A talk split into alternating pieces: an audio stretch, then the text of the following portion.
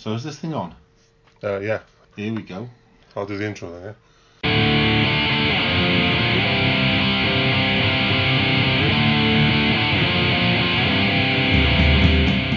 Hey guys, welcome to the first Mass Movement podcast. I'm Chris. I've been doing this now for two years with Mass Movement. I'm joined by the Vince McMahon of Mass Movement, if you will, Cheeky prick. Mr. Mr. Cundall, Tim himself. Uh, anyone familiar with Mass Movement will be aware that we deal mainly in punk, hardcore, beer, wrestling, comic books, Disney, and coffee, and uh, almost anything in between. Books and films and all that other good stuff. All the other good stuff. Yeah, was a physical entity back in the day, Was a physical entity. which then went online. Yeah. So this, uh, at least to our minds, is the next logical step. Right. Yeah. So I mean, everybody's doing one, so why shouldn't we have one? Exactly. I mean, I mean, it was. It started what around ninety-eight. Was this? Oh my goodness. Um. When when did you start thinking about sort of doing a, um, a fanzine? Well, I was writing for other people um, because I'd just gone and done my journalism qualification. And I'd finished that up. And I started writing for people like McKee because he start he was doing show of hands at the time. Yeah. And Mel uh, Hughes did no barcodes necessary. And then I was sat, the band I was playing with, Charlie's Family Crisis, that finished. And me and Pickens were sat in the pub one day and we just decided let's do it ourselves and we started coming up with ideas and I started stripping stuff down to see how it worked, how you do it, and it, that's basically how it started. It wasn't, you know, there was no plan with it. We just got together at the pub one day, as do as with most things in, in my life, you know, it all started in the pub over a stupid drunken conversation. Tell me about Hail Satan.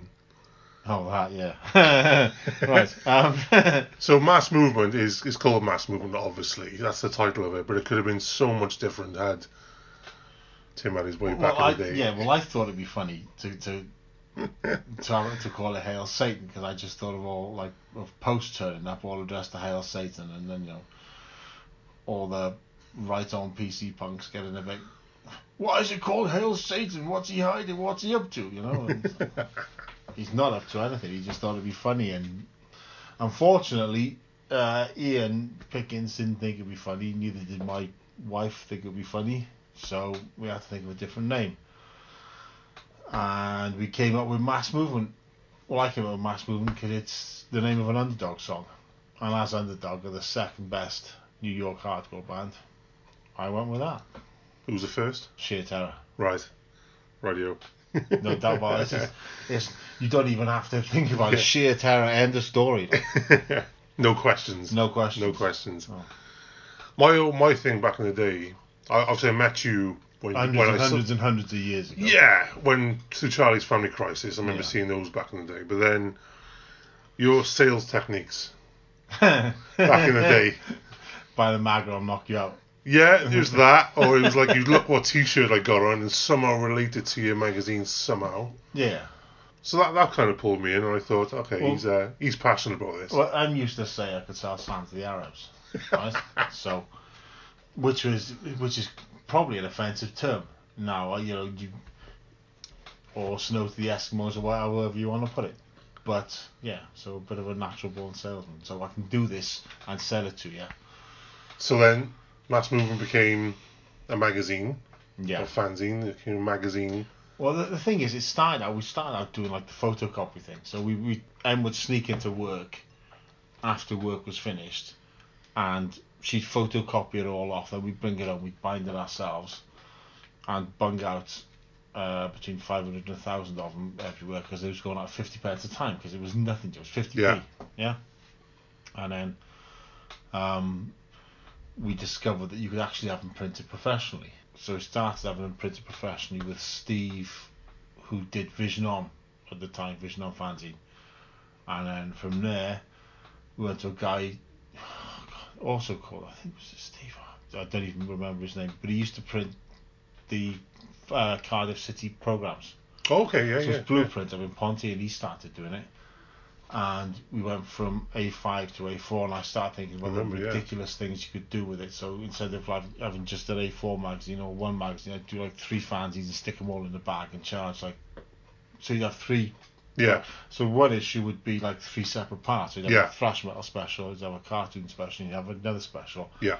All bundled together as one. And it all sort of culminated when we did when we went to A4. The next step was I did those punk rock top trumps. Yes. Yeah. I still got those. Yeah, you still yeah. got them, Still got them. right. Yeah. Because I thought again, I thought that would be funny, right? And it was kind of funny, and some people got the joke. Some people got really uppity about it and said, "Why didn't you include so and so and so and so?" Because I couldn't find a picture of them on the internet. I didn't even think they. Were. And it's just fun anyway. And it was just supposed to be fun. It wasn't supposed to be taken seriously. Hardcore. You, you trying to say these kids in hardcore take themselves too seriously then? Oh, I- heaven forbid I would even suggest something like that. You know what I mean? You, you yeah. Who would take themselves too seriously in hardcore? Let's have a think. Uh, yeah. So you moved on to an online entity. Well, no, we did. The, there was a thing with Beer City came up then, Yeah. and I started doing some stuff with Beer City, and Mike Beer City suggested we do it as a full colour mag with distribution and stuff. So we went down that sort of road, but it ended up being like a colour cover, black and white interior, professionally, ultra professionally printed glossy magazine. So we did one issue with Mike. Uh, it took like 18 months to come out for one reason or another. And my stepdad got really, really ill just on the time it came out. So I had to take my foot off the gas a bit because we, you know, the nipper and uh, I was looking after my stepdad Yeah. And so it became more of a let's see if we can squeeze an issue in now and then and but we kept it with the professional print job for about five issues and then print costs went through the roof and I wanted to I so I then thought well I can do it as I've always wanted to I wanted to make it free anyway so we did it went online and did a free PDF Yeah. I did that for ages until the software became too expensive, and so we just switched to being an online thing, which does pretty well. You know, Yeah. All things considered, we got numbers that you know people like. Yeah. I just wish more people would pay for advertising, but you know Well, yeah, yeah. they're all tight. well, the next step up for us is obviously the, the podcast. And i got to give a shout out before we go any further Right. to Bang On Brewery.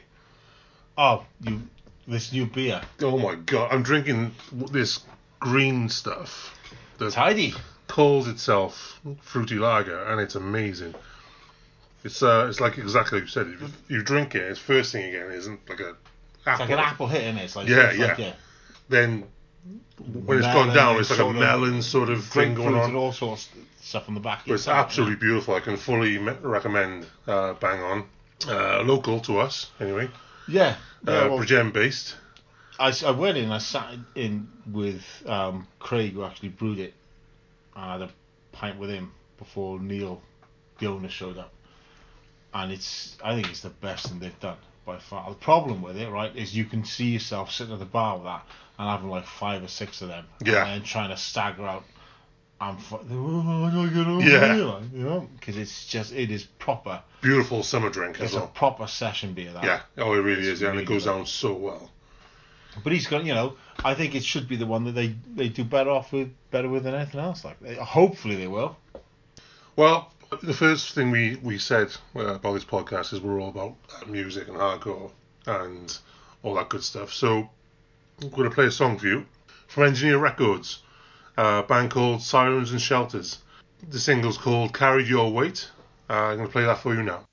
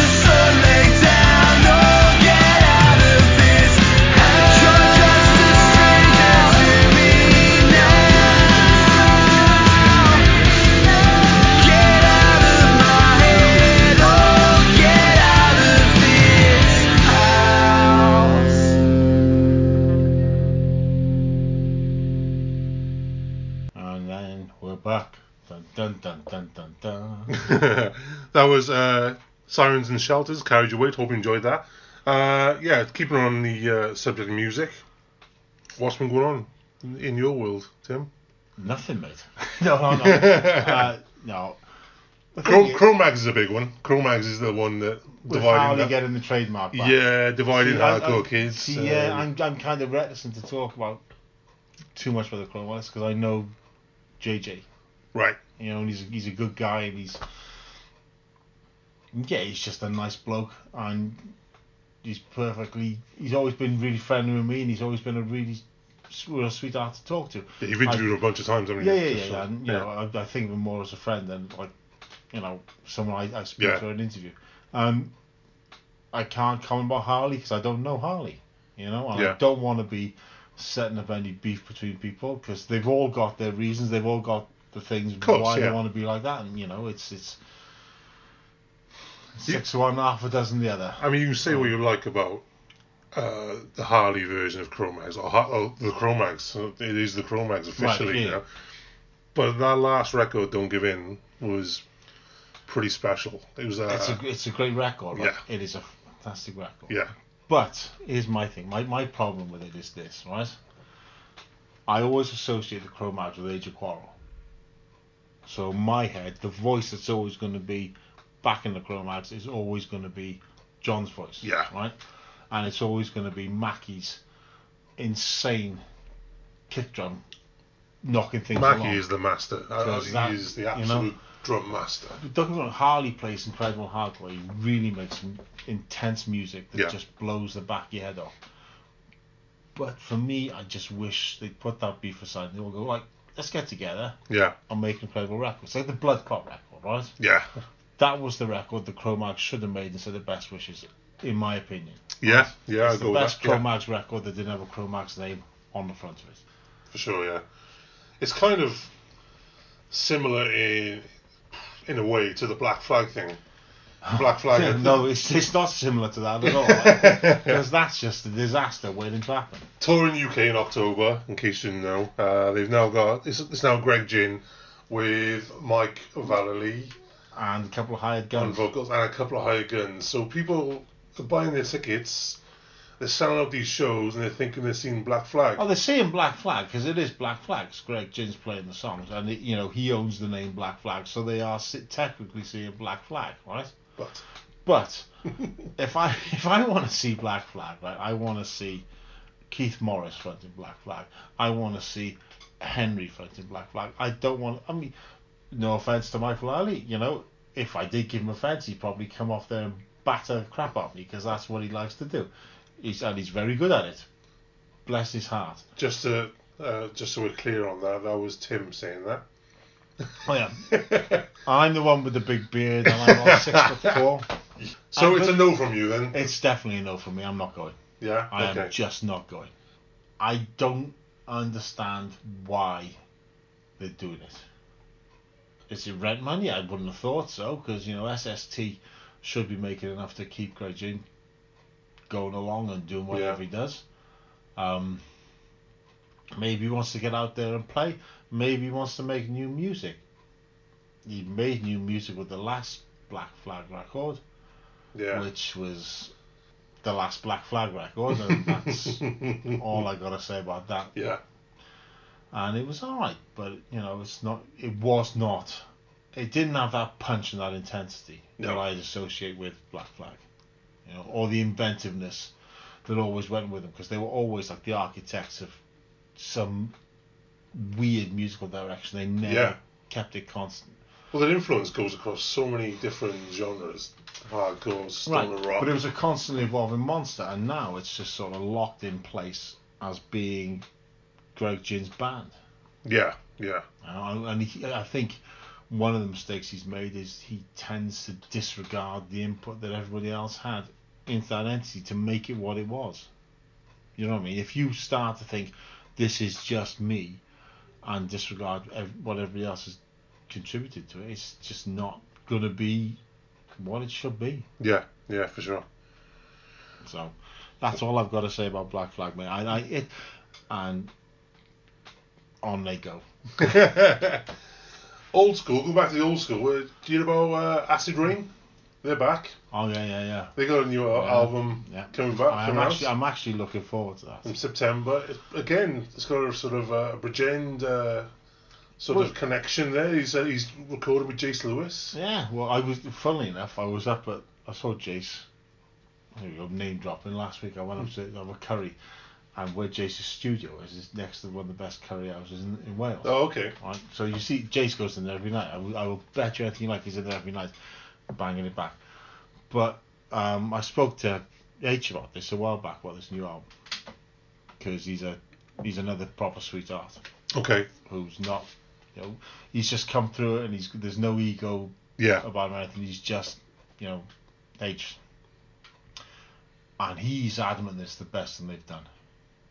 Wow. So Well, they haven't done anything in 29 years, so that's a long, long break. it's a very long time. Um, saying that, last time I saw them in Bridgend, they were just as good live as they were when I saw them in Cardiff. Back originally, Then, yeah. wow. Um, It's called the. it Uh, was better because he was more confident and more charismatic. He just seemed to have, you know, I'm doing my 40s now and I'm still going to stage dive off here and I'm thinking, if I clambered up there, my knees would go, my back would give out, and you're diving off there, you're a lunatic, man.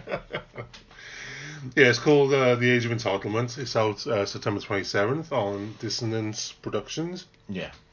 Uh, so we're looking forward to that one.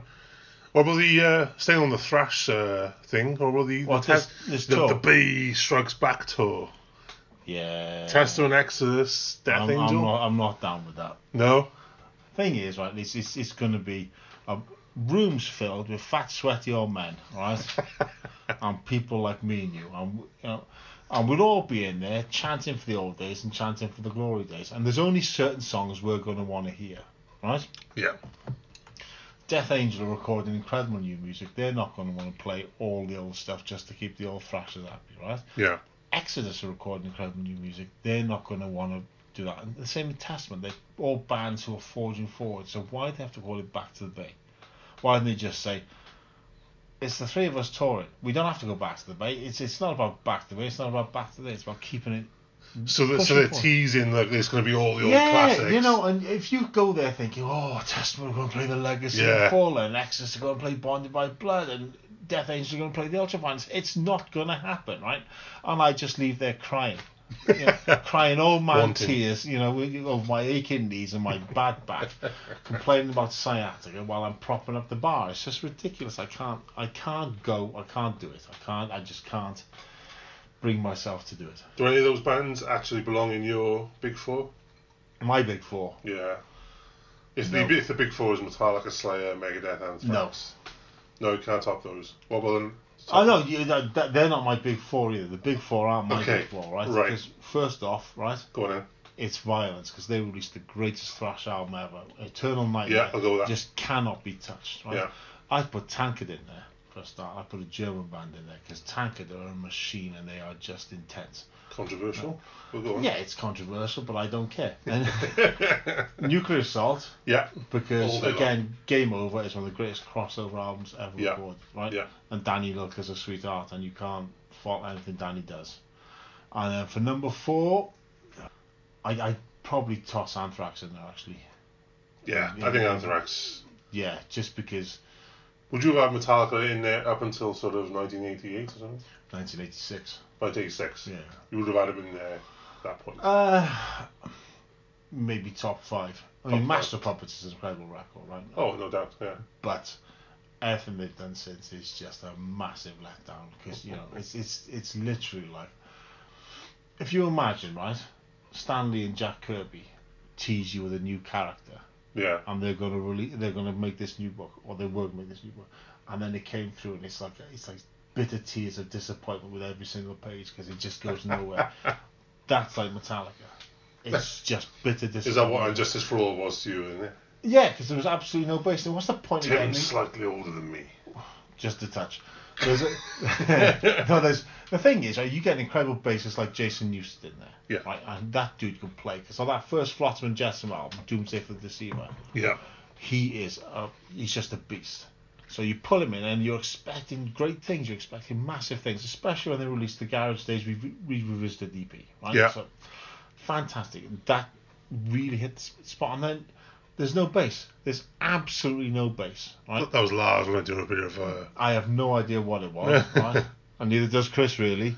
Right, whatever it was that made that album sound as tinny as that and took all the bass out, reduced it to nothing. Yeah. Right? So you you had what could have been potentially incredible. There's some great songs on there. Like Dyer's Eve is one of the greatest songs Metallica ever recorded. Yeah. True story. but it sounds like pants because there's no bass backing it up. It just sounds flat. No, I wouldn't. Metallica would be my, big four. The Slayer wouldn't have been in my big four. One great record does not a thrash legacy make. Fair enough. I'll go with that. And Reign in Blood is a great record. Hell Awaits is a great record. But everything else, It's not Heaven's pretty good, but everything after that is just let's try and recapture that Reign in Blood. Well, That that is moment in time. controversial.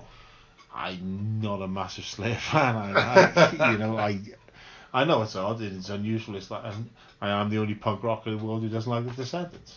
Don't. Wow. Don't like the Descendents. Don't like them at all. I don't even don't, I know don't you. get it. Well, it's just it's. Alright, look, if you gave me a choice between all and the Descendents, I would go with all every time. They're a better band Okay. and they're better live. And the Descendents are just they're okay, but people have put them on this pedestal. So that when somebody comes along and goes, oh, I've got to like the Descendents, I've got to like the Descendents, and you expect this, and so you're thinking, well, it's here, but it should be up here. Uh, maybe I'm missing something. I'll keep listening to it. I'll keep listening to it. I'll keep listening to it, and it's like it just bores its way in. It, s- it sinks its insidious claws into your brain, and that's the end of it. They played their gig, gig, their big gig recently, didn't they? In the uh, in London, sort of Leatherface style. Or Leatherface. Uh, I don't. I don't think the tickets were sort of overpriced like Leatherface were. So I, I have Uh, no idea. They, um, I know a couple of people who went, but I you know, Yeah, yeah. but it was around the same time as Rebellion was happening. They Yeah. were playing Rebellion as well, probably because they were I think they might have done actually. Yeah. Yeah, the Again. Rebellion Festival was this weekend. again, the only things that would tempt me for rebellion were Di, Fear, Poison Idea, and DOA. Yeah. Because I think DOA are one of the most underrated bands in the world. Shout out to uh, Trigger with Poop Shoot. Oh, shout out to Daryl's lot like Oh, but hell they, yeah. they'll have just been And wrecked. Pizza Tramp. They'll have just been wrecked. Them and Pizza Tramp together in Blackpool, forget it. That's a reason not to go. It's like toxic holocaust. Oh, boom, just lame. Well, if you listen to Facebook, I mean, uh, Trigger um, tore it down, man. They, uh, they went down well. Oh, I have no doubt. But they Yeah. were probably. It's probably because they were as drunk or drunker than the people who come to see them. Yeah, yeah, I go with that. Yeah. But like I say, reasons I would have gone Fear. Fear's only UK show I've heard no feedback of yet, so I don't know how they went down. But DOA playing, I'd go and see DOA anywhere, any day of the week. One of the best bands I've ever seen. Still. Well, speaking of Daryl, let's What play about something by Daryl. Let's play something we know by Daryl. A trigger song or Something that's kind of fitting. How about ETOT? yeah, yeah. Okay, we'll do that now.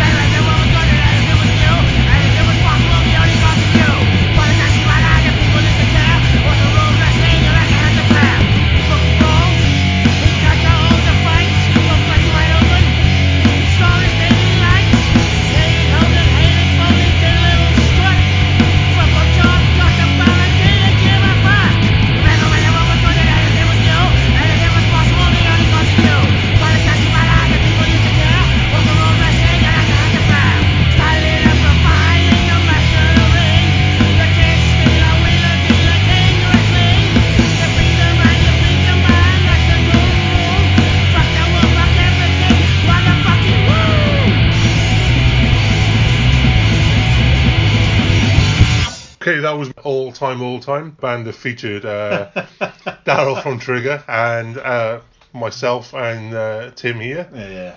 And uh, Gavin from And, Positive and Reaction. Gav from and Positive Reaction. Shout out to Gav. So yeah, Godfather Hardcore has been doing. McFarland's film. Yeah, it's been uh, one of the most uh, well-received documentaries in recent That's years. because it's so good. Not just the hardcore documentary. I mean, documentary. Full stop.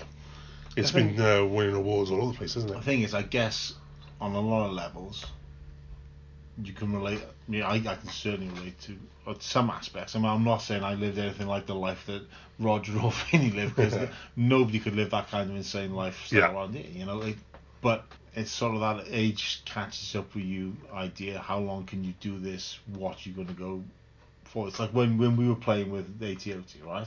It was fun because I was having fun hanging out with you, but at the end of the day, it was more fun for me on a Sunday night, and this sounds dreadful, I know, but and it shouldn't sound this way. But when I was sat in the house and I was watching a documentary on roller coasters, right, and on tubular steel construction with good coffee, Yeah. right, or would I rather be doing that, or would I rather be in the practice room, sweating my ass off, you know, trying to put a thousand words into thirty seconds worth of airtime? I couldn't do it. I just thought, no, I'm, I'm done doing it.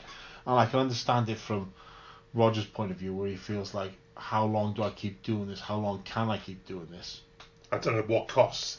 I mean, his health was suffering. his family life was suffering. Yeah, so you reduce it down to something that happens every now and then. Yeah. And I don't know how the heck Vinny Stigma keeps going because that, you know, some a bloke who always makes you laugh and always Yeah. cheers up anyone when he walks into it and always makes everybody smile. And he's just so he's still so grounded and in touch with his, his roots as well, which comes across in the documentary. Yeah, When he's going around, there's a part in the documentary. He's going around the neighborhood, and there's these little old ladies going, "Hey, Vinny, yeah. I mean, oh, the, you still got that band going?" And it's like, well, the, the guy, the dude lives in the same apartment building he grew up in, and that that that is insane. Yeah.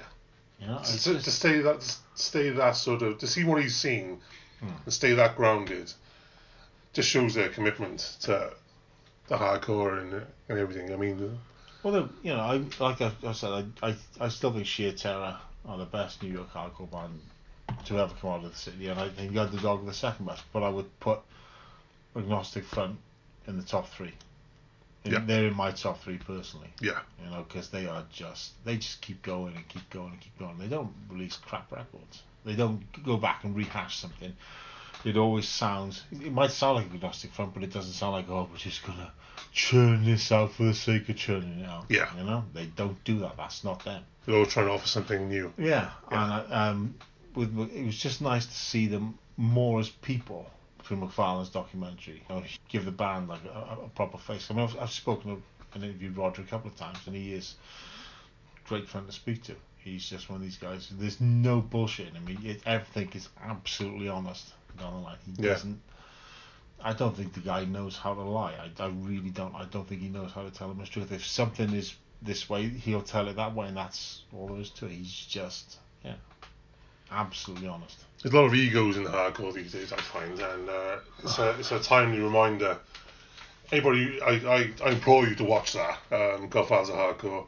Uh, like I say, it's a timely reminder of what a hardcore punk band should be. Yeah, and zero ego and everything. Every platitude that band have, they've earned. But it's uh, you know, like I said, there's tons of egos there. But every ego being thrown around is by some kid who's been around for maybe five, six years, and thinks they're going to throw their weight around, and it's just ridiculous. You can throw your weight around, but some sooner or later somebody's going to slap you down. There was this thing years ago um, in a fanzine called Short, Fast and Loud it was put up by Six Weeks Records, and Jeff from Capitalist Casualties wrote this this column, and he was talking about people, kids who talk shit on the internet and bash around their keyboards, and he said the problem with it is sooner or later you're going to say that about somebody my age or somebody in the the 30s as we were then, and the way we used to do things was we'd say it to each other's faces, and if you don't say it to my face, I'm going to track you down, I'm going to basically bat you. Yeah. So if you can't say something to somebody's face, don't say it behind Don't their back. Don't all. punch it away on the internet. Don't bash your little keyboard. And if you've got all that energy, flick on YouPorn or something. I don't know. Just do whatever you do there. Keep it old school. Oh yeah, yeah. properly.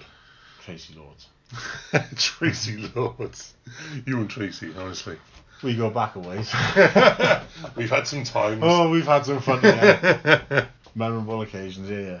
Okay, so uh, switching up a bit, mass movement. Uh, its bread and butter is punk, hardcore, but it's also comics, comic Yeah. books. Something Tim has been passionate about since For, for 40 years, mate. since 40 years. Wow. Okay, uh, I've got a passion for comic books as well, so going to move on and talk about all things comics uh, now. I think the biggest thing in sort of comics and uh, at the moment was Comic the calendar. SDCC. yeah, yeah, and Marvel's big announcement there. Which one? Blade or Yeah, Blade. or- There was a bunch of one. There was Yeah, Blade. the Eternals or the TV shows they're doing for the Disney Channel. Yeah, female the Disney Thor. streaming platform as it as it's going to be like. Yeah. Yeah. Yeah, female Thor was a big one. That was like, uh, That's going to be based on Jason. If that's based on Jason Aaron's run, yeah. it's going to be incredible. So it's just that was the Jane Foster becoming Thor. Jane Foster. Yeah. Yeah, yeah. She originally did that in '78, wasn't it? And then in 2014 again. Yeah, yeah. There was Well, a they, yeah, but they brought so Jason. I think they're based on Jason Aaron's run when Jane Yeah, yeah. Foster is essentially. But it's, no secret. Jane Foster's dying of cancer. Yeah. and she Thor becomes unworthy because of something Nick Fury says to him That's that it. in, in his ear on while they're on the surface of the moon yeah. and he becomes unworthy drops Mjolnir she's worthy she picks it up she becomes Thor and it's like a massive massively incredible run that Aaron did with it on the character until she can't wield the hammer no more. And that's it. And so he becomes Thor becomes the Odinson becomes Thor again. So if it's based on that run this film could be incredible. I think there was a lot of uproar from a sort of casual Marvel fan who were like, "Whoa, female Thor!" And Yeah, well, they should learn to behave themselves. Yeah. This is 2019. Exactly. It's not 1961 anymore, you know. exactly, yeah. And you know, it worked in the comics. They can, uh, they'll do their magic on the, the big screen too. Yeah. Well, the thing is, right? She was a great. Ca- she's a great character, and she's going to be a great Thor, and that's it. End of story. Yeah. And if you're worried about a superhero being female, then maybe you want to check out. You know, but just check out full stop, like. 'cause I, Yeah. I really couldn't. Check out full stop. No, I don't mean that a mean way. I just mean, you know, I think got a great actress doing it too. Na- Natalie Portman, great actress. yeah. Uh, We'll forget about Amidala. I can't forget about that. That's like a wound to the heart. the Phantom Menace is just damn near killed me at the time because that was dreadful. Yeah, it was. Yeah, I mean, George Lucas. Uh, he should have perhaps passed that on. There's no perhaps. Uh, where, where do I we, mean, where I, do I love, start? you know, I, I love the beard. I, I, I think he's he's a he's a visionary filmmaker. He made Yeah. American Graffiti and he made Star Wars. You know, when he handed the directing duties for The Empire Strikes Back over to Irvin Kershner and Richard what's his face for Return of the Jedi. Yeah. And that's what he should do. He should just be involved a little bit in the writing stakes. Yeah. And nothing else. Maybe not so much in the writing stakes anymore as the Kingdom of the Crystal Skull proved, because There's just some throughout the, those movies. There's just some dodgy, dodgy dialogue going on. That's Um, what is was it? Uh, Harrison Ford said to him, "You can write this shit, but you can't say it." yeah, Right, that's and that's the famous quote with George Lucas. Yeah. You yeah, know, but he's the thing is, I think it's, it's the same as anybody. You make so much money and you reach such a pedestal and such a place, you kind of forget how to do things, and you, you think I'm going to go back and do this, and it's going to be great. Yeah. It's going to be like when I was some starving artist. I was trying to prove something to the point. You Yeah. You go. become When you, complacent. when you're sitting on billions of dollars and you've got a you've got an empire that stretches globally, you you don't struggle for anything. You have no nothing to prove. You've proved everything to everybody, Yeah. and that's where he kind of Well, I'm glad now he's handed the uh, the reins over, so to speak. to this. Oh, yeah, but everybody's gonna mo- everybody moans about you know oh Disney gonna mess up Star Wars. No, they haven't messed up Star Wars. I think they've done a, a great job so far. So far, yeah, yeah, more than happy with it. Yeah. and the you- the Mandalorian is going to hit the streaming platform. I'm getting a, getting a Star Wars TV series. Wow. Yeah. If you told five year old me who was sat in a cinema in Liverpool, right, watching Tatooine drop as the rebel ship passes over and the Star Destroyer comes over, battering the hell out of it, that one day there was going to be a Star Wars TV series, I think he did just had a heart attack then and there, just go bang and drop dead. And that would have been the end of it. Because it would, you know, you just, you'd never believed it. And now we're getting it. And it's not a Christmas special. And No. nobody has to go Kashyyyk, and there's no Wookiees, you know, celebrating Life Day or Earth Oh my Day lord, the holiday, the Oh, holiday special is Oh. Really Giant. quite special. Yeah, special, and not in a good way. yeah, yeah. Special in that I'm all alone in the house and nobody loves me kind of way. Yeah, Every few years I revisit that, thinking it can't be that bad, and it is. It's it's Every every single year. It's every single bit as bad as you remember Yeah. it being because there's just nothing good about it. Awful. Yeah. No, dreadful, absolutely appalling. How, how do we get from that to fem- from female thought to that? Oh, Natalie Portman. Natalie Portman. You, Natalie. Let's go back to Marvel and SDCC. Blade. I was excited. I'm, yeah, I'm really looking forward to it. Yeah. I think it's it's the right casting. I think it's going to be he's going to do a good job. Wesley True. Snipes was, wasn't. Uh, Wesley. Snipes was all right with it, you know, and he Yeah. wasn't too bad because Wesley's just like you know.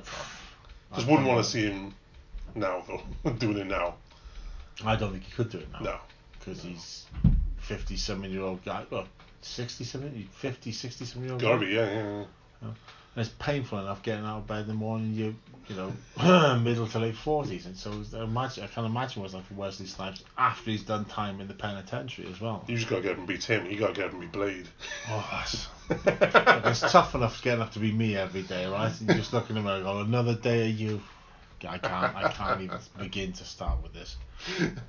But you know, it's, the thing is, like, as much as SDCC was fun, literally the best book I've read recently is something called Space Bastards, and that's like, remember D.R. and Quinch? yeah. uh, that, that period, 2000 years history, when anything went. Yeah. It's like that meets Future Shocks, meets like the Fabulous Furry Freak Brothers, amplified to the nth degree. Anything goes in this book. It's nuts. It's about the Intergalactic Postal Service, and it is just insane. The Intergalactic Postal Service. Yeah, yeah. I literally know nothing about this, so you're gonna have to like. All right, so it's basically the Intergalactic Postal Service becomes a free for all in which packages are sent from one part of the galaxy to the next part of the galaxy, and postmen chase each other to try and claim the package, and they kill each other and they hurt each other in magnificently gruesome ways, so that they can collect the bounty that's on each package. They take the package from one place to the next, and it's it's just nuts. It's absolutely nuts. It's like one of the best counterculture comics you'll read in a long time. It's a massively thick graphic novel, hardback graphic novel. The only way to get it, because I don't think it's got distribution through Diamond or anywhere at the moment, is from Yeah. their site, which is, are you hearing me now, lads? www.spacebastards.com. Yeah, just Google that now. Yeah. Wow, it looks awesome.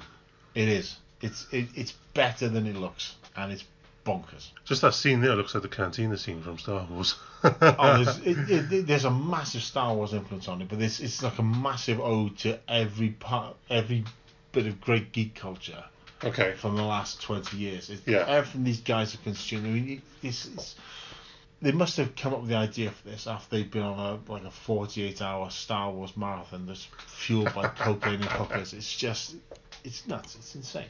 But it's a really good book. and It's well written. It artistically, it's beautiful. It's just out there. And you've been playing uh, board games this week as well, haven't you? I'm always playing games. What's I mean, your- not like like you know, games, but, yeah, but I'm a because you know I, I'm one of these old school gamers. I've been playing D and D since 1982 as well. Okay. So. But we had um we had unlock sent through for review, which is weird because it's cause like, cause I'm an old school gamer, and I, so I believe like dice, boards, cards, imagination, whatever. Yeah. That's it. Yeah. You, don't. But unlock sort of combines an app and cards in a seamless experience.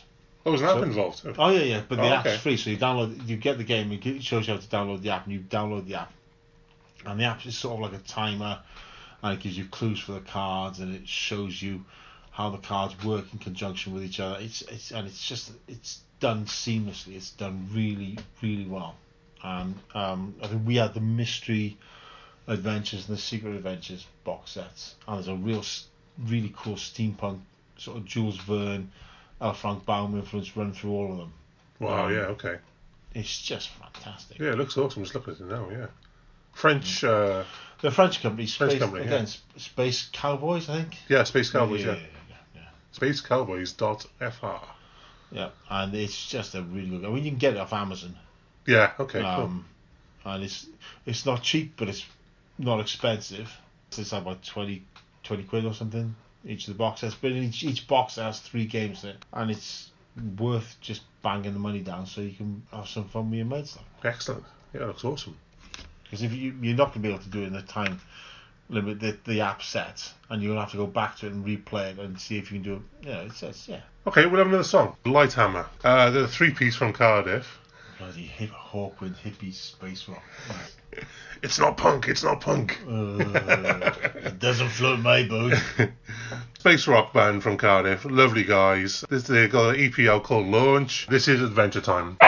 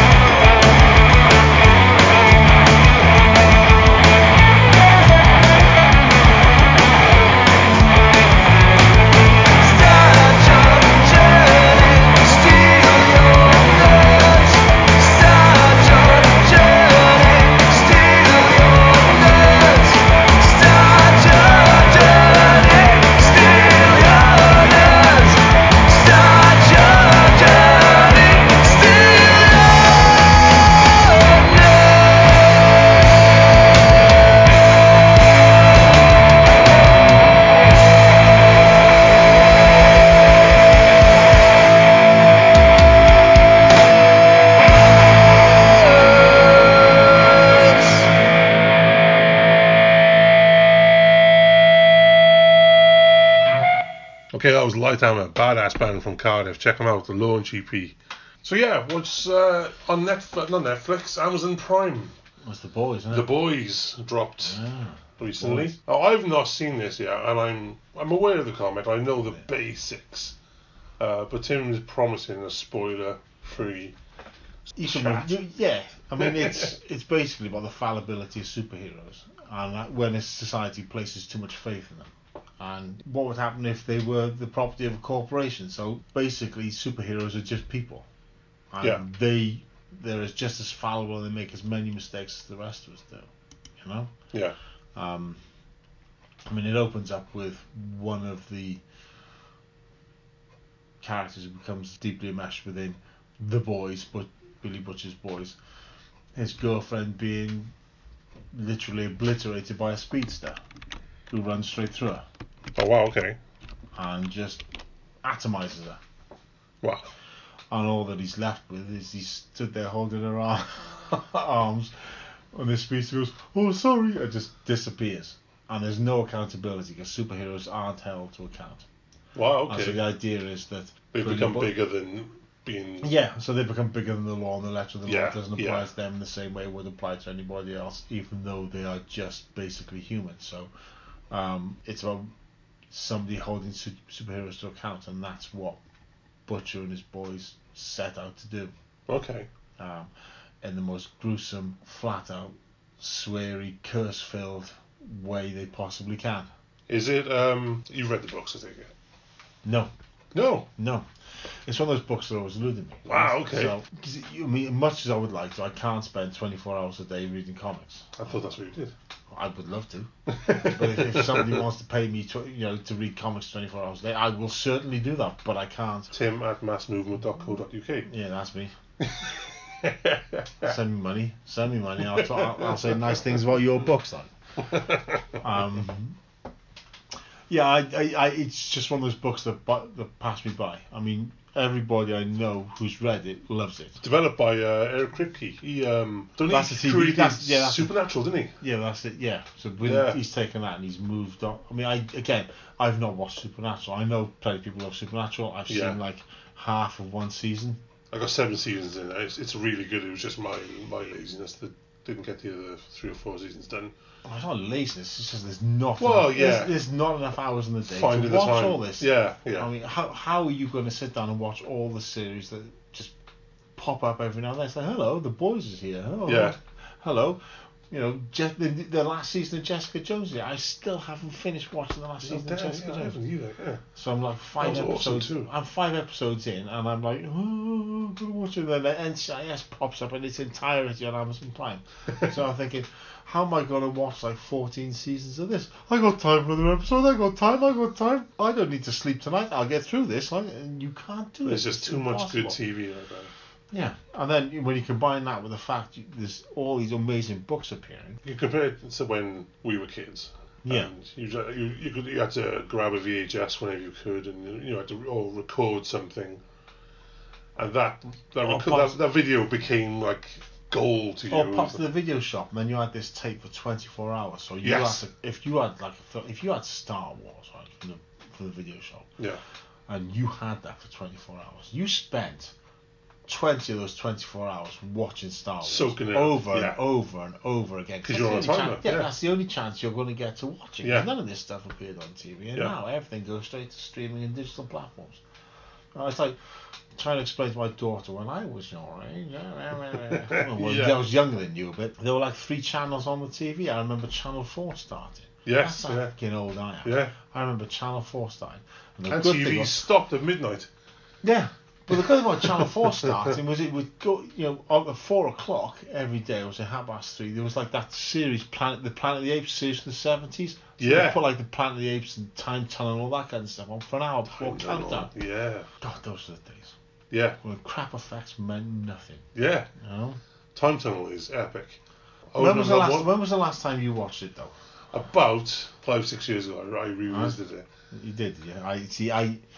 I had I had fun with it. I, remembered it in a certain way with you know. But it's a, is it, was it a nostalgia value, or was it the actual series that you enjoyed watching? It's That's the bit difference, of isn't it? both. It's a nostalgia. value. I mean, we again we come from um, a, an era where you've got to remove effects don't necessarily mean anything. Well, that's why I love Doctor Who, right? Yeah. Because the effects are always shonky. They were never as bad as people made them out to be. No. Right? But it's story over everything else. Yes. And that was Yeah. how TV worked. You know, I, and how film worked. And should still work. Yeah, the story was everything back in the day. Yeah. Um, I mean, the effects you sort of you left your brain behind a little bit. Yeah, so it's substance over style, but now it's become style over substance. Exactly. Yeah, yeah. You And there's a whole like new audience who, who just watch the effects, yeah. and they'll tell you oh, it's a, big screen, big yeah. screen spectacular. they'll tell you it's an awesome movie. And I'll go and watch it. That was awful. It was a special effects uh, You're- extravaganza, You're, but you're, you're talking about Justice League, aren't you? I am talking about Justice League. Yeah. I'm talking about a number of other movies. There's- But primarily Justice League. yeah, Which, they've just disappointed me. Those movies. see, I think my, my, my problem with Justice League is it could have been so much better than it was, Yeah, right? Um, what I wanted to see come out of it was Affleck as Batman, getting a decent run as Batman, because I thought he was a great Batman. That's never going to happen because uh, Robert Pattinson's now Batman. If they do year one, if they do it really well, it's going to be a great story. And Yeah, it's going to be agree, a film yeah. I'm going to watch. Yeah. Uh, he's a great would- actor. He gets uh, he gets a lot of uh, Yeah. for being But I mean, he, he learned. all- He made the big movies, and he learned all his chops on indie flicks. exactly. And that's how he did it. Yeah. I mean, I wish Henry Cavill was still Superman. yeah. I think he did a good job. I thought Jason Momoa was good as Aquaman. Yeah. I thought they chose the wrong uh, love interest, as it were, in Aquaman because there was no, there's no zero on-screen chemistry. Chemistry, no, yeah. right. Absolutely none Yeah, whatsoever. Um, I thought the de-aging effects at the beginning of Aquaman were absolutely dire. yeah. Oh yeah. I forgot about that. It was so Oh, bad. Lord. And it was, why didn't you just use younger actors, right? And then here they are, 20 years later, and everyone's going to believe that. Or 25 years later, or 30 years later. It's, Yeah. it's, it, but de-aging, oh, that's so bad. It's Yeah. just tragic. Absolutely tragic, and it just didn't work. I mean, it's Marvel have done the de-aging thing, and it seems to have worked. I, the um, who's they did? Uh, oh God, the Guardians of the Galaxy. Oh, Kurt Russell. Kurt Russell. That was it. Yeah. It wasn't great, right? It it, was was, not bad. passable though, It was and it, passable, yeah. yes, and it was. It wasn't like a, a great. It wasn't a lot of the movie, so it worked. But you know, all I when he's leaning in, when he's doing that young, when they're doing the young Kurt Russell thing, he's Yeah. leaning in laughing. I just wanted him to say, "Call me Snake," and that was it. I just, want, I just wanted him to say, "Call me Snake." Even Star Wars have done it with uh, Leia. Yeah. Yes, I can see. I love, I no, see, I loved that film up until that bit, right? Yeah, And I just, as soon as I saw Leia there, all I expected was Bugs Bunny to crawl, run across the guy. That, that, that, that, that's awful. Literally, because you, it, it looked cartoony. yes, it did. Yeah, I Right, there's no way around it, and you should have found. They should have maybe found a different actress, had their back, with their back to the screen. Yeah, or yeah. Figure out some way to because the technology just wasn't there to do it. No, that's I, right. I couldn't. I couldn't get over that bit at all. It was just nah, it's not happening for me. No. it's just not happening. Okay, let's have another song. Uh, this is from Engineer Records again. Uh, a band called Sleeve from Richmond, Virginia. Kind of uh, Get Up Kids meets the Smiths. The blurb, yeah, the blurb will tell me. on it. but- Yeah? but none of you know Morrissey's nasty Nazi politics. Like it's awesome. you know, it's it's everything the Smiths could have been if they'd been raised on hardcore. So, and that's why it's so good. This is from their new album, Don't Expect Anything.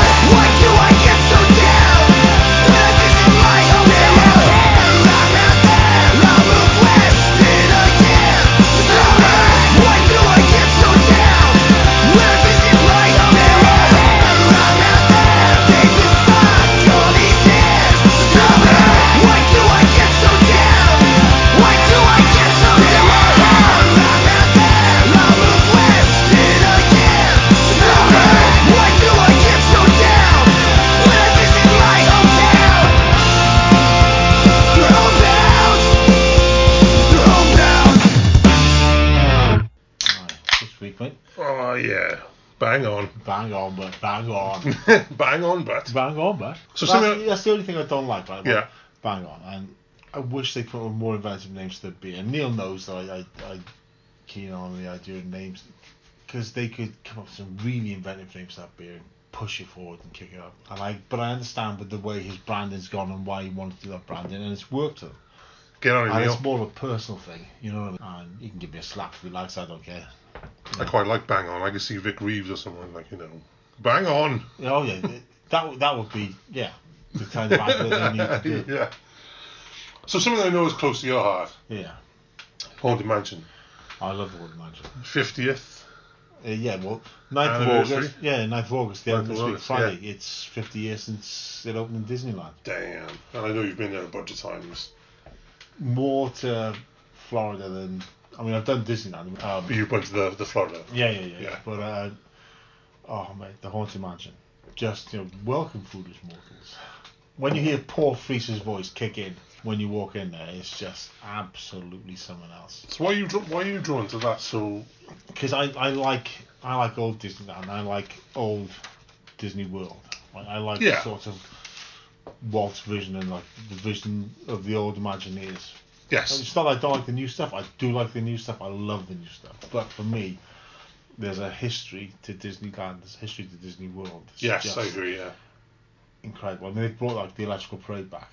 Oh, they The really? electrical parade. Oh, Wow. That's coming back, and it's just and just hearing that tune clicking over in your head. Yeah, yeah. Sends you to a place. Yeah, and you just Yeah, can you yeah. imagine sitting there and just watching it and just being that age again, the first time Yeah. you see it. But Haunted Mansion, it was just because you know we're used to ghost trains and we're used to like you've got the Haunted Mansion. It's just it was something else. It just transports you to a time and a place. There's a story behind it. It's not just your typical haunted house. It's not about well, let's just go in there and see some ghosts. You know, it's there's nine. It's a it's an old ancient house populated by 999 happy haunts. Yeah. And there's always room for one more. The, the implication being that you're going to be the thousandth to join them if you don't if you step out of line. You know, and the, the technical mastery and the the effects of Madame Leota's head in that in the crystal In the ball crystal ball, yeah. And that ballroom scene. I know it's a Yeah, I it's know it's a incredible. I know it's a Pepper's ghost illusion. I know how it works. Yeah. But it doesn't change the fact that when you go through there, it just looks incredible. It really does, yeah. You know, and you can imagine like I'm just Yale Gracey and Rolly Crump coming up with the idea for this Pepper's ghost thing and pushing it all together, and actually showing Walt Disney how it worked and showing at the time. You just think, oh my god, the, the history there is just it's incredible. It Even really the is. thought that goes into sort of approaching the ride when you're queuing and like there's the graveyard and there's the Right, and that's you see again. That's another place where Disney shine because it's not just about being on the ride; it's about the experience of walking up to Yes, the ride. Right? yeah. especially with something like you're involved when you're near right, it. especially with something like the Haunted Mansion or Pirates of the Caribbean. Right, hmm just it's immersive. It's completely immersive when you get on that ride, and the way the cast members greet you, and they're all in uniform, and they're all part of the experience, and you're ushered in. And they stay in character and they Yeah, and it's just it's immense. So it's like it's 50 years on Friday, and for me, right, I would rather be nowhere else this Friday than in Disneyland. And I know I'd be queuing for like six hours to get on the mansion on Friday, but I wouldn't give a I wouldn't give a stuff. It would, I would just be happy. You'd be worth- you'd be happy, yeah, yeah. Pair of Mickey ears on my head, just you know, doing oh. Is there anything planned, do you know? Is there anything you know of that's planned? They've got there's um like an art attraction. It's like an art display, all the Hmm. uh, all the like original blueprints, all the original artwork, all the original ideas I to imagine are on display in uh, an art gallery in Disneyland as you come up Main Street. Right, okay. I know, because yeah, it's oh mate, Wow. just you know, Haunted Mansion, 50 years this, Yeah. this Friday. a little bit older than me. It's isn't it? Same sort of month, but you know, it's just oh, I I can't. I would just love to be there at the moment just to see that. But 50 years of it, so you know, which if you want to find out more about the Haunted Mansion, I implore you go online and listen to the Doom Buggy Spook Show. Just type in Doom Buggy Spook Show. Doom Buggy Spook Show. It's a podcast. It's absolutely incredible. Yeah. Which will then lead you to another podcast called Nostalgia, Okay. which is all about the history of Disneyland and Disney World, and Disney yeah. Company, and it's That is just- fantastic. I've it's- it- that is an amazing Yeah. show. So, yeah, big shout out to Nostalgia, and big shout out to the Doom Buggy Spook Show because those are immense. Nice. I, I would I recommend them over mainly over hardcore records when you're out and about and listening to stuff. and that's big. Uh, that's a big thing for Tindersay. Oh yeah, but I'm old, so I can't keep up with the kids and they're and they're finicky hardcore. I just can't do it, mate. You know. Yeah, no, no, I know. You know, but it's like it's just like that other thing. Like talk about getting old. You got like Vince McMahon and WWE. Yeah, yeah. And they they've reached this pinnacle, or they think they've reached this pinnacle, and then AEW come along, and go like, hello, Yeah. this is how it should be done. This Yeah. is how it was done, and they're challenging them. Yes. They're actually making a play for the WWE's crown. Well, they've gone for so long now and challenged WWE. I think they've just sort of Well, nobody's had the budget to challenge me. You've got Yeah. like, incredible companies like Ring of Honor putting on shows that were just if WWE fans saw them, they'd just be like, why are we watching this when we could be watching this, right? Well, we talked earlier about complacency, didn't we? And it's the same with Yeah. WWE. They've just rehashed all all their old ideas. Well, they've reached the point now where they, they've got nowhere to go. Because what they need is they need a fresh brood of writers. Me. Chris. giving us jobs. And we could come in there and just, you know, or any writer with fresh ideas who knows how to work or how a wrestling show should work. Yeah. And we're not experts on it because we're, we're not part of the business, right? Yeah. But it, where I would do it is I would play to every character's strengths. Yeah. Right. So if you've got a character come in, you say, well, I can boost you this way, I can put you in this way, Yeah. and you have more workers rising up to the to a place where they should be, rather than the focus being on like one individual or two individuals. You can bring a, a, a sort of fan's perspective to it. Or Yeah. What you'd like to see as a as a fan. Well, yeah, and that's what happened in that the Attitude Era. You Yeah, had yeah. fans starting to write the show because fans were starting to write the show. Fans started to know what they liked. They Yeah. brought it forward. They brought it into the show because it was ECW was basically a fan-run wrestling promotion. Yeah. WWE and WCW to a certain extent at that time took a lot of their ideas from what ECW were doing because it changed the way the wrestling business worked. You know, and that's where the Attitude Era came from. People wanted to see it pushed more, and Yeah. you know, um, I think uh, there's some things stuff they did which was uh, which wouldn't work well now. There's a lot of Oh, stuff that would. I mean, you know, there was so much stuff that wouldn't work well now. I mean, Yeah. Trish Stratus sort of. Uh, oh, Tri- you know, Trish- half naked around the r- ring while uh, Vince McMahon tells her to bark like a dog. Yeah. Is not going to work in but it's like a Benny Hill moment, isn't it? You Yeah. know, You, keep on experiencing, you expect to be yakety sax when Vince McMahon's like, dirty old man. That doesn't work. No. Right? But the fact that, you know, Trish Stratus learned to wrestle and learned to become not just a credible performer, but an incredible in ring performer. Yeah. You know, she learned to just took the ball that Vince gave her and she ran with it. Yeah. Literally. And that's one of the things that came out. That, that was that was great because it proved that you know women were given a platform and women women can wrestle. Sure. And not just can wrestle, but can wrestle incredibly well. Yeah. You know. Well, the big thing about um, AEW is it's uh, all inclusive. I mean, it's got um, uh, a gay wrestler. Yeah. There's a uh, disabled wrestler. Yeah. I mean, and just seeing that makes See- you realise how See- on the equality on the pulse they are. yeah, are. seeing on- equality within the wrestling business. Yeah, yeah, yeah. It's 'cause just lovely to it's see. always been, it's traditionally been like a male enclave, and now it's not. yeah, You know that glass ceiling's been taken away. Yeah. So anybody can compete, and that's yeah, that's something that's going to be interesting in the future. Hopefully, they're going to push Vince McMahon to the point where he has no option but to say, let's open the doors to somebody else. yeah. Well, I think at this point as well, you, I mean, WWE now have to answer to shareholders, which in the uh, the glory days you didn't have to so much. Well, when you answer to shareholders, that's the end of anything. When, Well, when yeah. you're more concerned with a shareholder's perspective than actually entertaining your fans, yeah, that's that's a death sentence. yeah, for sure. Literally a death sentence. Because the people you should be caring about are the people who have who sat ringside, the people on the other end of that television. They're the people you should give a shit about, not the people who you're going to pay dividends to. Because if you entertain those people who come to see you, your shareholders are going to profit anyway. You're going to make more money. Yeah. There's a well-known person in WWE Creative. He said recently Yeah. that um, before they'd have an idea and they'd be like, right, we have an idea, and they'd go bang, it'd be on TV the next night. Right. And now it's like we have an idea, right? We have to run it past the board first, and then they yeah, so it all goes. It all goes to committee. before it goes yes, to and then and, that- it gets watered down and watered down, and before you know it, it's lost all its momentum. Yeah. There's no power behind it. Yes, It's all been yeah. sapped. Yeah. by a bunch of suits who think they know better. And Chris Jericho the on. AEW recently, he said um, he did his first unscripted promo Yeah. in nearly 20 odd years. And it felt like a, a weight off his shoulders. He was able to be himself. Yes, be, and it, it was like that, that massive hoopla when Punk went off script Yeah. years ago. Yeah. And he did that first day. And he just sat down and he went for it. You know? And the difference is that's the guy I saw wrestling in the Newport City Live Arena Of course, with yeah, yeah, FWA. yeah. You know? And you know, he had it then. He had that sort of charisma and that Yeah. sort of personality that's gonna shine through. And he's, he's gonna he was gonna be huge in whatever he did. You could always see that. Not so days. much with now in the UFC because you know Well, the rumor is um, AEW is in his home city, Chicago, on August uh, 31st. The rumor is he could make an appearance. So yeah, but WWE have been through Chicago. Everybody's been through. Doesn't mean he's going to make an appearance. It, it's more likely Naked Raygun would make an appearance at you know an AEW show and play a blinding set. Then Punk's going to be there. that would also be good, though. That would be incredible. Yeah, you yeah. know? But that that's that's more like the days of incredibly strange wrestling. Incredibly strange, actually. You- yeah. do you remember Yeah, yeah, I do. Yeah, San. Francisco? Yeah.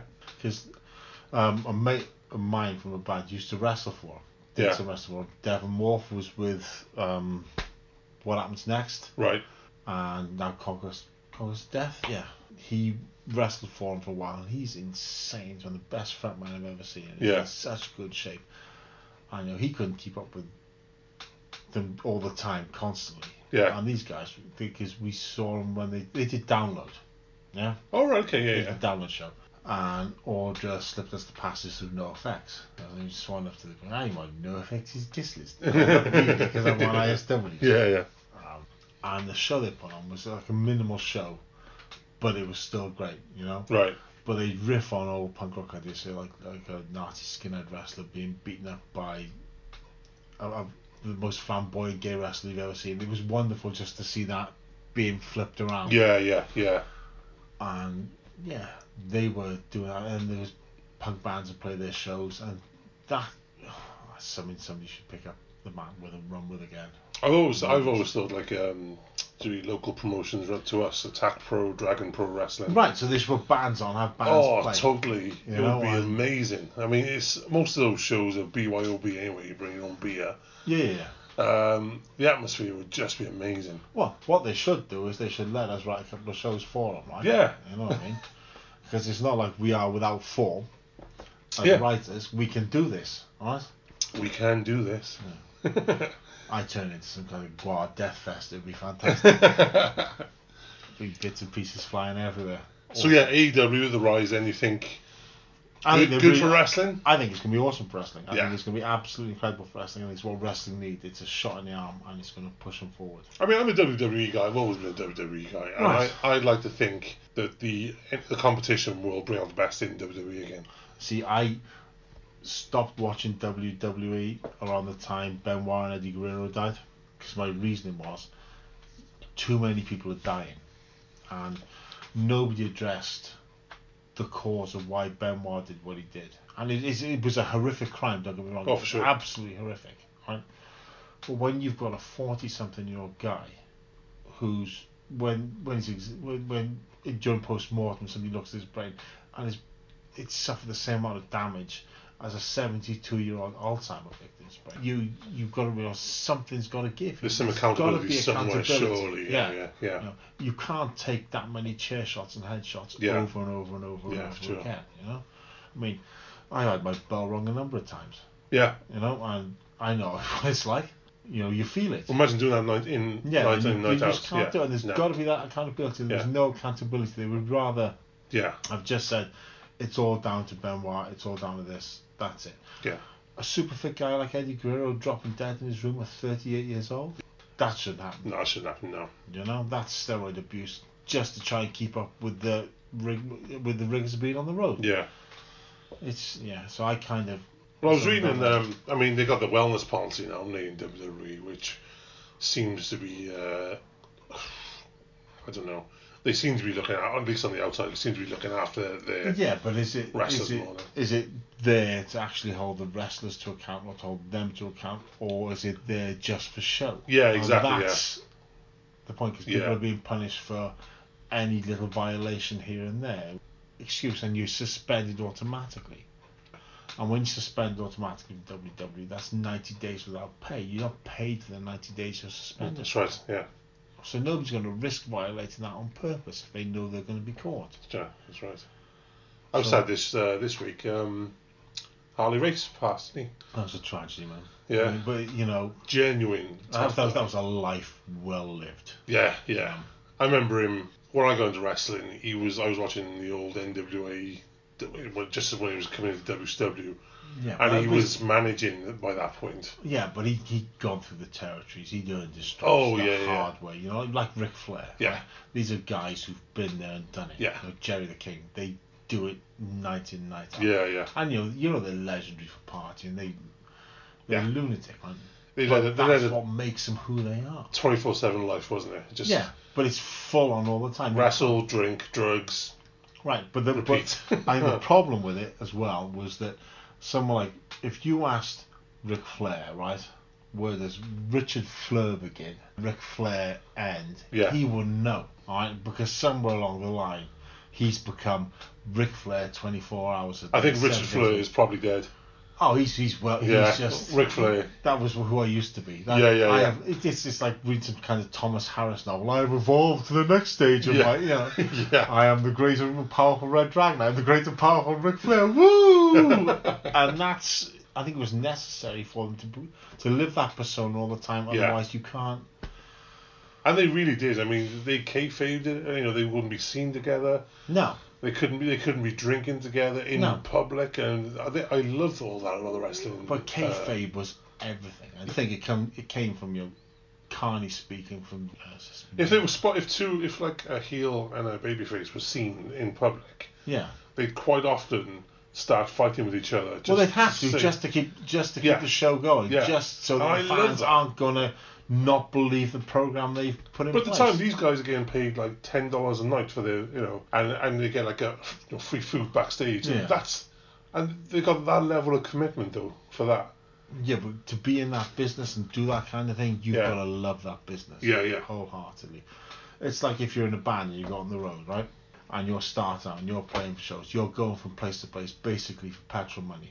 Yeah, for sure. You've got to try and find food wherever you get it, and the only way you're going to do that is if you love doing that. If Yeah. you don't love doing that, if you're not 100% committed to doing it's that, not for you. you, it's not for you. You're never, Yeah. go- you're never going to make it through. All right. But I did Uh, read a lovely story. Vince McMahon apparently he um Harley Race needed to fly back home, but he needed a Medicare flight. He couldn't just Right. get it because in his last days Yeah. now, he wanted to be home with his family. Right. He needed the Medicare flight, couldn't afford it. Um, a good friend of uh, Harley's phoned WWE. Within ten minutes, apparently, it was play, paid for, and he got two days extra with his family. So, for all- you know, for all his faults, I will say this for Vince McMahon, right? yeah. He does care. Oh yeah, yeah, yeah, yeah, You know? yeah, yeah. but it's how well do you have to know Vince to be within that inclusive thing. And I'm not saying he wouldn't do that for any wrestler, because I'm sure he would. If Yeah. you've worked with Vince, I'm sure he would at some point do that for you. Yeah, yeah, sure. But that's the difference between saying Harley Race is ill or the Hurricane's ill. Where's the fight? Well, yeah, yeah, How yeah. quickly is it going to Yeah. happen? Right? Those matches with Flair in the eighties of the Harley They were insane. they were properly well worked matches. But I don't understand how they can do, how they could do Iron Man matches like sixty minutes. Right? Yeah. And they come off and drink fourteen beers, do a hun like God goodness knows how many lines of coke, and then still get up the next day and do the whole thing over again. Legit tough guys. Yeah, they, they lived the, that hard life. You know, Ric Flair broke his back. So he learned how to front bump. That's how much he loved the business. Right? Yeah. That's how tough this guy is. And that's why he's always going to be my hero. hmm That's why we always give her Woo! whenever we can. okay, let's have another track then. Uh, this is Manifestation. Uh, they're from Germany. Brutal old school hardcore. They're playing their first ever UK dates. August 16th in London. August 17th in Cardiff. Oh, I wonder who's doing that Cardiff show. Beep. I'm sure he's a good guy. This is uh, Whoever he is. it's from the album Fair Enough. This is There's a Light.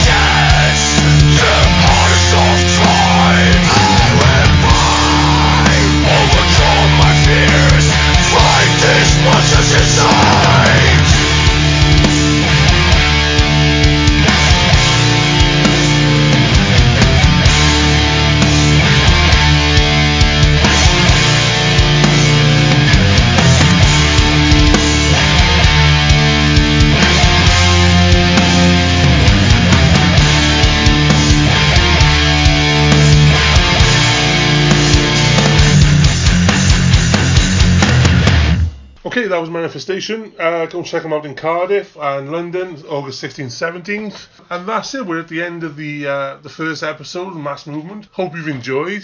We will be doing these every other week now, so look out for them on massmovement.co.uk and on Facebook. If you want to contact myself or Tim, it's chris at massmovement.co.uk or tim. Massmovement.co.uk. Yeah.